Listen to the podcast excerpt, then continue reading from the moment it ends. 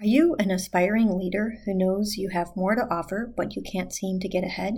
Do you frequently feel overwhelmed and under supported? Listen to the Overcome to Become podcast as we talk about actionable tasks and mindsets that you can apply to begin leading yourself. Hi, my name is Angela Buckley, your host and author of the Strength in Nature Leadership Series. I'm a mother, consultant, triathlete, and author. In Overcome to Become, I share with you the science backed and experience proven lessons I've learned in my own leadership journey to beat burnout. Thanks for listening.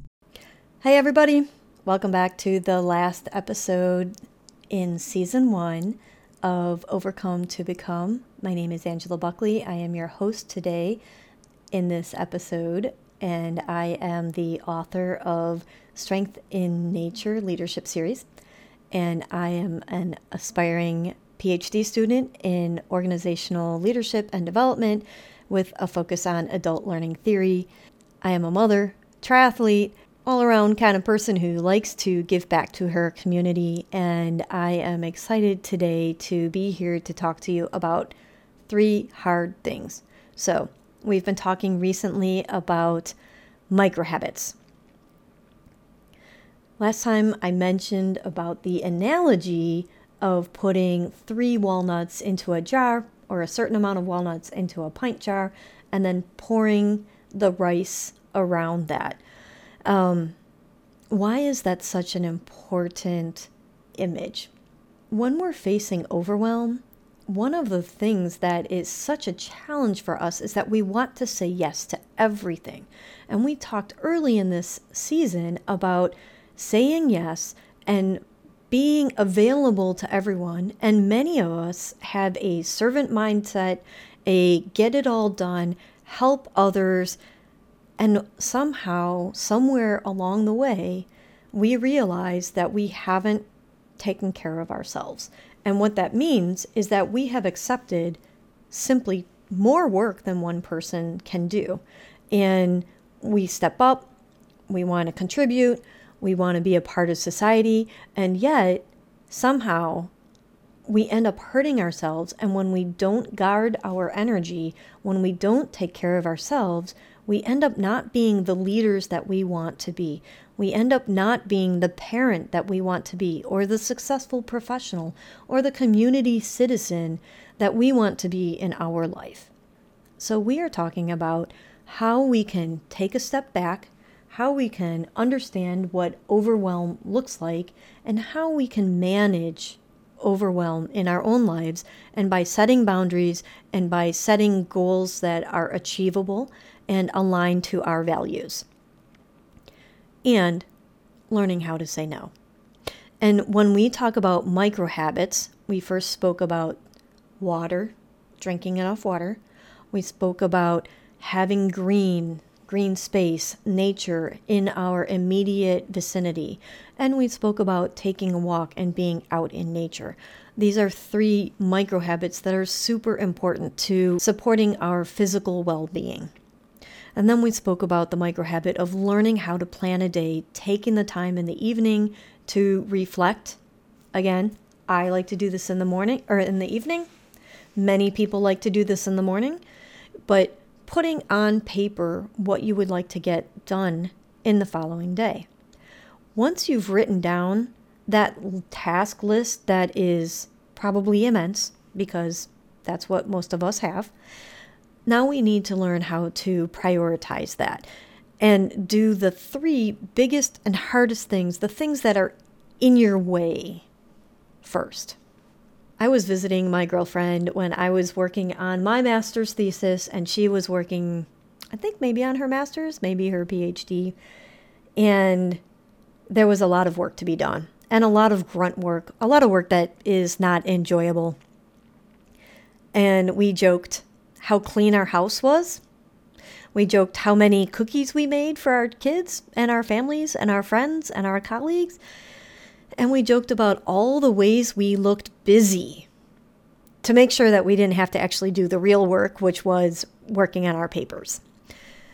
There was nothing more enjoyable than baking cookies for my colleagues when I was supposed to be working on my paper.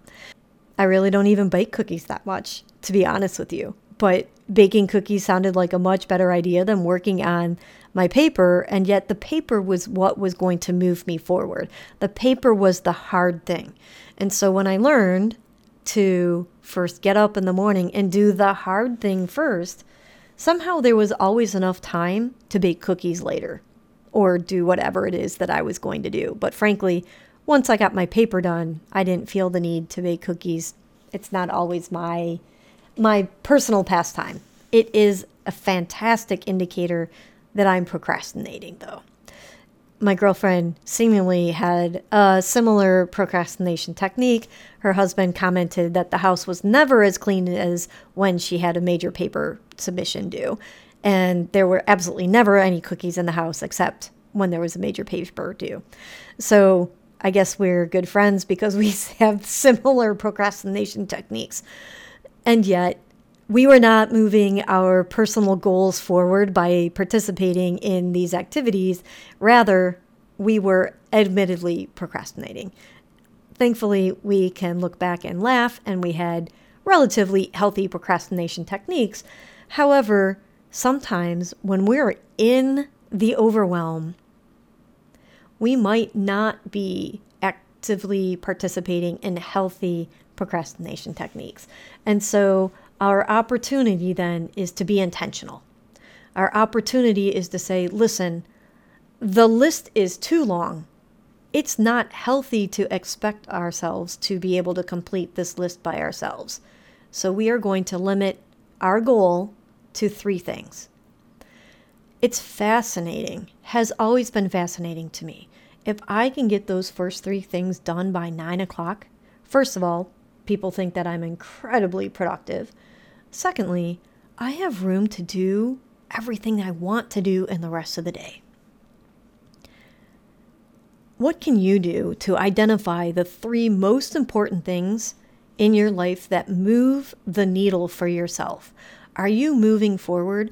Are you increasing your activity level, your productivity level? Are you reducing your stress and your overwhelm every day by making sure that you do those hard tasks first. If you can manage to figure out how to start, get your day going, and get those undesirable but very important tasks off your plate first, right off the bat, the rest of the day is so much more enjoyable and it breeds energy, it builds energy, it feeds you, it feeds you in your soul because you don't have the worry or the stress or the overwhelm of the activities that you didn't really want to do but had to do if you pushed them off, worried about them. Worry is an extremely negative, energy consuming emotion. Get those tasks done early in the morning and let the positive energy flow for the rest of the day. So, my micro habit tip of today is three hard things. Plan your day the night before or early in the morning and make it a goal to get three hard things off your plate and then go about your day enjoying it and loving life. Thank you so much for joining me. My name's Angela Buckley. I am an aspiring PhD student, and I am so excited to share with you all of the tips that I have learned through academia, through experimentation, and through powerful coaches and mentors that have guided me along my journey in intentional leadership. I look forward to speaking to you again very shortly in the future. In the meantime, please make sure that you check in on our website, our Instagram, and everywhere that you can find anything more about Overcome the Overwhelm from Strength in Nature. Have a great day. I look forward to speaking to you again soon. You've just concluded an episode of Overcome to Become, a leadership podcast focusing on leading yourself first. Thanks for listening. I'm Angela Buckley with Creatively Efficient, author of the Strength in Nature Leadership Series.